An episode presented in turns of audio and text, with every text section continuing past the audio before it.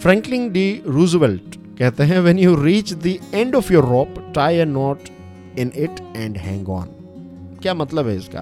कि जब आप किसी चीज़ के अंत तक पहुँच जाइए, पहुँच जाते हैं और आप फिर लगता है कि अब ये रस्सी जो है यहाँ पर ख़त्म हो गई, अब मैं और ज़्यादा नीचे नहीं जा सकता तो क्या करना चाहिए आपको? तब आपको उस रस्सी की एक गांठ बाँध लेनी चाहिए और बस उसको पकड़ते रहिए और लटकते रहिए। हैंग ऑन कभी ना कभी, कहीं ना कहीं से कुछ ना कुछ हो जाएगा।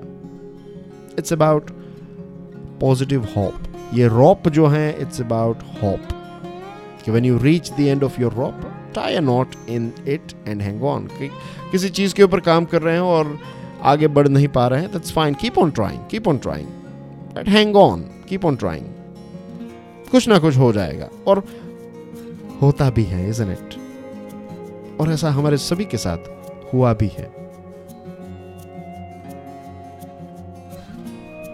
Thank you very much for listening to this podcast कल फिर सुबह छह बजे मिलेंगे।